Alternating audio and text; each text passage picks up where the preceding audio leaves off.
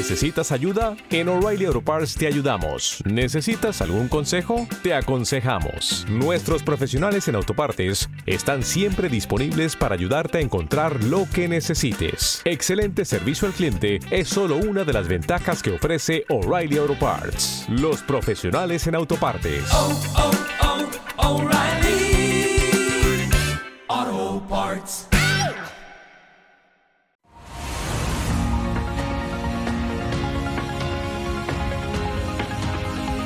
El foro de la inversión en Capital Intereconomía.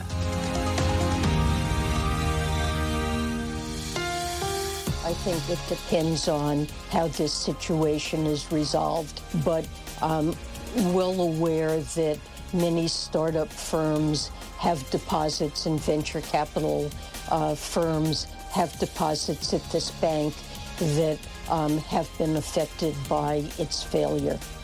Es is Janet Yellen, la secretaria del Tesoro de Estados Unidos. Eh, Janet Yellen que ha mandado un mensaje de tranquilidad a todos los depositantes y también lo está intentando mandar a todo el sistema financiero de Estados Unidos y también en Europa. Van a rescatar, van a ayudar a- y van a, a dar liquidez a todos los depositantes del Silicon Valley Bank. Vamos a intentar comprender de dónde venimos, qué ha pasado, si hay riesgo contagio, si está actuando bien la Reserva Federal de Estados Unidos, si podría frenar las subidas de tipos de interés. Y para ello me acompaña Alberto Roldán. Alberto, ¿qué tal? Buenos días. Hola, buenos días. Que es director general y de inversiones de Metagestión.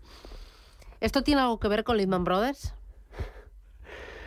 La música suena y, y- y tiene pinta de que se puede volver a repetir, ¿no? Eh, haciendo alusión un poco a la, no exactamente, pero al- al- a esa famosa cita de Mark Twain. Tiene todas las similitudes, con otra estructura diferente, porque aquello fue causado por una burbuja de precios que explota, y aquí lo que tenemos es una burbuja de balance que, o de deuda que puede explotar. ¿Cuál es la diferencia entre el año 2008 y el año 2023?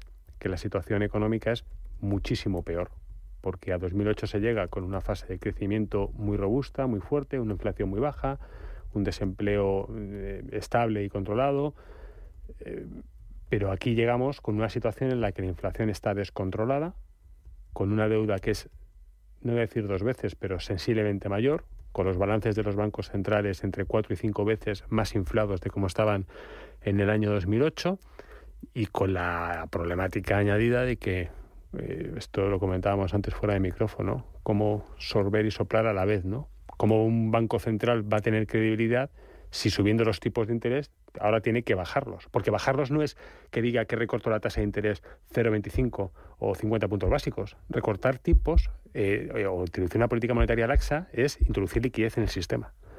Y eso es un incremento de nuevo de balance, porque compra activos en el mercado para dar liquidez a las entidades que necesitan. Entonces, la situación es francamente peor que en el año 2008 y compartimos una serie de elementos muy similares. Claro, compra eh, va a dar liquidez a los depositantes, pero al mismo tiempo va a subir los tipos de interés, o sea, va a sorber y soplar al mismo tiempo. Claro. Es que eso es un ejercicio de malabarismo que va a ser muy divertido y, aunque bueno, de divertido real tiene poco, pero va a ser, desde un punto de vista académico, para los que nos gusta la economía y nos gusta entender la política monetaria, va a ser francamente difícil de entender. Mira, te voy a dar unos datos que, que- que van a poner en contexto la situación. En el año 2008, cuando se produce, antes, bueno, eh, conjunto del año 2008, cayeron 25 bancos, algunos muy renombrados. En el año 2009 cayeron 140 bancos. Y en el año 2010, 157. ¿Sabes cuántos bancos cayeron en Estados Unidos en esos cinco años post gran crisis financiera? 465 bancos. En España tenemos una literatura muy amplia que nos eh, hizo ver que un sector completo, que era el de las cajas de ahorro, cayó al 100% o al 98%, sobrevivido alguna caja. ¿Esto es replicable? Solamente en el año 2003 llevamos tres entidades que han caído en apenas tres días después de dos años sin ningún banco rescatado o quebrado. Pero el problema es que, de media, estos bancos que han caído son, tienen 160.000 millones de activos de balance. ¿vale? Eh, y el, el cuarto banco que va a caer, que es First Republic Bank, tiene eh, con apenas un 2% de pérdidas eh, potenciales latentes sobre capital del 2%, tiene más de 200.000 millones de activos. ¿Qué va a pasar con el Life Financial, que es un banco también grande y conocido entre las 50 primeras entidades de Estados Unidos?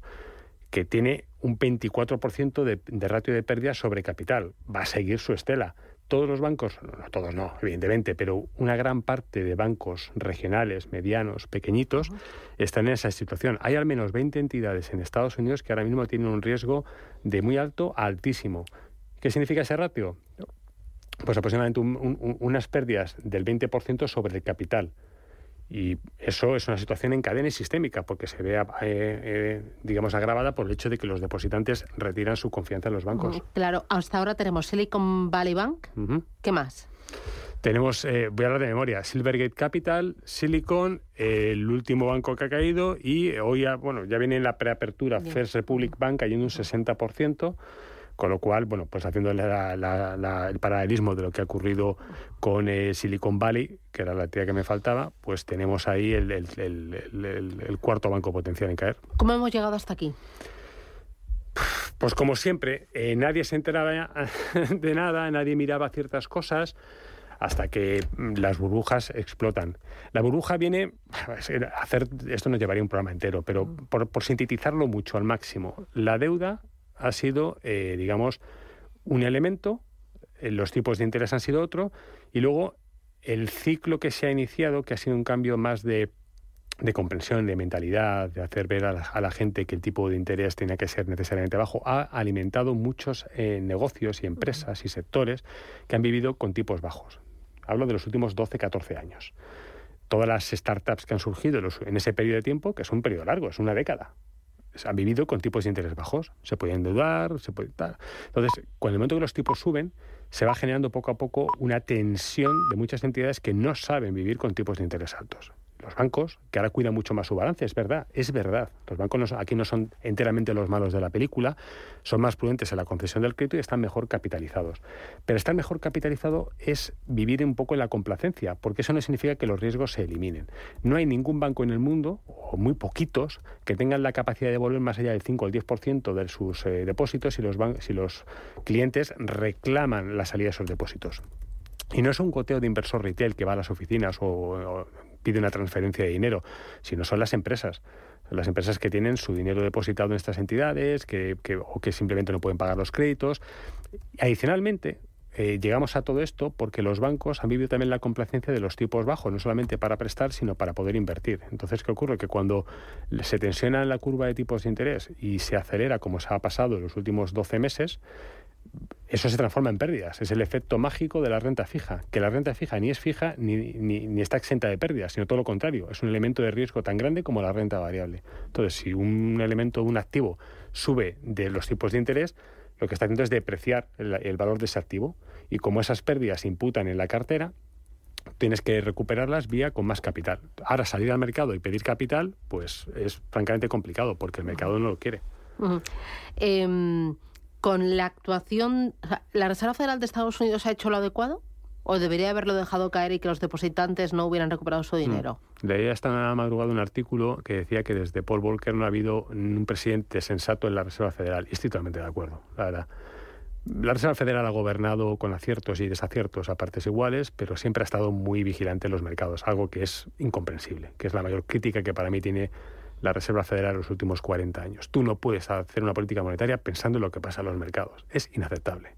Inaceptable. Y eso es lo que ha pasado con todos los presidentes en cadena que hemos tenido. Todos han gobernado la política monetaria con un ojo puesto en los mercados. Y esto es lo que ha pasado con, em, con la presidencia actual. Exactamente lo mismo. Está mirando con, eh, con miedo lo que pasa en, los mercados, tanto de renta variable como de renta fija.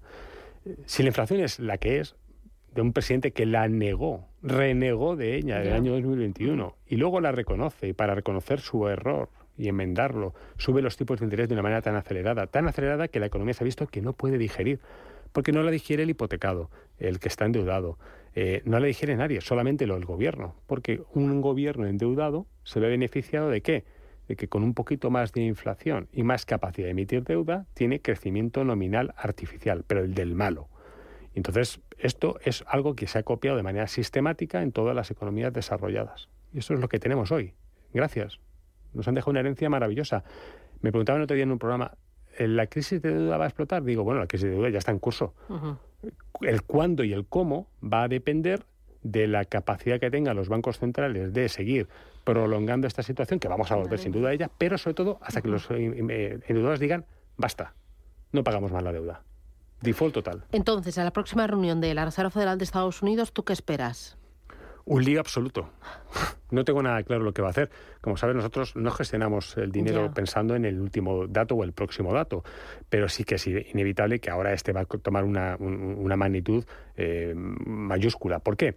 Porque cómo va a subir los tipos de interés 50 puntos básicos, que eran las apuestas que se invirtieron desde los 25 que esperaba el mercado, cuando ahora tienes que trabajar con una inyección de liquidez masiva en los mercados. Porque, y repito, inyectar liquidez es que la Fed sale a comprar bonos en el mercado para frenar su caída, su desplome, los revalúa y con eso frena las pérdidas que los bancos tienen en eh, potenciales latentes y que necesitan recomponer el capital. Entonces, ¿cómo vas a, a subir los tipos si la deuda que, que- que estás, eh, eh, o digamos el tamaño de tu balance, está engordando? Es, es- es que es absurdo. Entonces, va a tener que hacer un ejercicio de convicción muy alto para que esto revierta. Claro, y luego en Europa eh, estamos viendo que las bolsas han temblado, los bancos están sufriendo de lo lindo. Es lógico, es eh, sobrereacción del mercado, nos queda todavía ver más caídas. Es, es lógico porque eh, ¿a quién afecta más esta problemática? Aparentemente a las entidades pequeñas y medianas. ¿vale? No voy a poner nombres, pero todos sabemos de carrilla 5 o 10 nombres que nos salen rápidamente. Eh, yo insisto, los bancos no tienen capacidad de poder atender toda la demanda de depósitos si todo el mundo fuera a la vez y reclamara su, su dinero. No tienen esa capacidad. Y además, la protección que tienen los inversores es limitada. Con lo cual, habrá mucha gente que ya está diciendo, bueno, pues mis 100.000 euros garantizados los voy a distribuir entre varios bancos. Eso va a beneficiar un poquito marginalmente a algún banco que esté mejor capitalizado y va a perjudicar al banco que está peor capitalizado. ¿Es un ratio de capital del 13-15% suficiente? Eh, Ceteris paribus, si todo está estable, puede ser. Si todo está inestable, solamente pueden dar el 15%. es que es así, no hay más matemática. Entonces, es un problema. Mira, nosotros llevamos un año en estos micrófonos y en general al público diciendo que los bancos tienen un gol muy limitado. Y hemos sufrido mucho, porque los bancos han subido, han subido y han subido y la gente preguntaba, "Ah, es que no estáis invertidos en bancos. Digo, claro, es que, es que, es que vemos mucho- muchos riesgos en, este nuevo ciclo que estamos abriendo de crecimiento endeble, elevada inflación y subiendo tipos de interés. Lo vemos complicado. Y, y, de hecho nos ha cogido, no puedo evitar tener una pequeña sonrisa en mi cara porque a día del jueves, es decir, antes de la caída, teníamos un 16% del Fondo Internacional en liquidez y con cero bancos. Bueno, tenemos uno, un banco portugués que hemos vendido. Eh, pues evidentemente nosotros vamos a sufrir menos, mucho menos, porque nuestra tesis se ve eh, corroborada. Digo esto con todas las reservas, porque los animal spirits del mercado, a la primera reacción de la Fed o del Banco Central Europeo diciendo que aquí no pasa nada, ¿qué van a hacer? Recomprar lo que ha caído. Entonces, lo digo con muchas reservas y no quiero tampoco ser el, el vocero del negativismo lanzando un mensaje del miedo, pero inevitablemente la situación no es buena porque lo que vemos es algo sistémico. ¿En Europa podría haber otro Silicon Valley Bank? Sí, sí, bueno, en España hemos tenido las cajas, somos pioneros en, en este tipo de problemas. Ya, pero eso fue en la anterior crisis. ¿y cuál- ahora, y la diferencia? ahora están saneados, más solventes, las provisiones son más elevadas, eh, la vigilancia del Banco Central Europeo es mucho más estricta. Sí, es, es cierto, no te falta razón, pero la inflación en Alemania es del 9%. ¿Dónde estaba en el año 2008 la inflación en Alemania? La tasa, la, con la misma tasa de paro, ¿dónde estaba? Estaba en el 2%.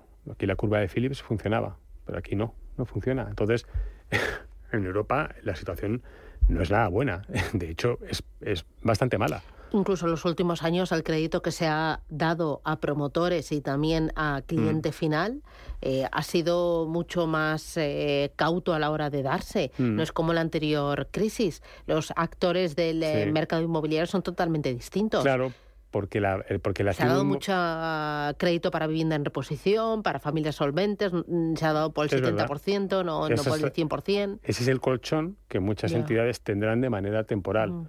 Porque si la crisis se en- en- enraiza, pues al final acaba pasando factura a todos. Es verdad que el crédito no crece de la misma manera y que en 2008 se produce porque el activo que sustentaba el crédito se depreció de manera muy abultada. Es de esas subes de mercado que raras veces hemos visto, ¿no? Y ya es un motivo de estudio muy, muy amplificado. Aquí, ¿qué ocurre? Que el problema que lo tenemos es la valoración de la deuda eh, y en la capacidad de reponer el capital de manera rápida, porque no olvidemos una cosa, si un banco pide capital al mercado en un momento determinado del tiempo, se le puede dar. Si hay 10 bancos, eh, tenemos un problema muy gordo. Es decir, es la- el famoso eh, cuento, ¿no? Si el banco, de, de- si eh, una persona no puede devolver un préstamo, el problema lo tiene la persona. Si mil personas no pueden devolver el préstamo, el problema lo tiene el banco.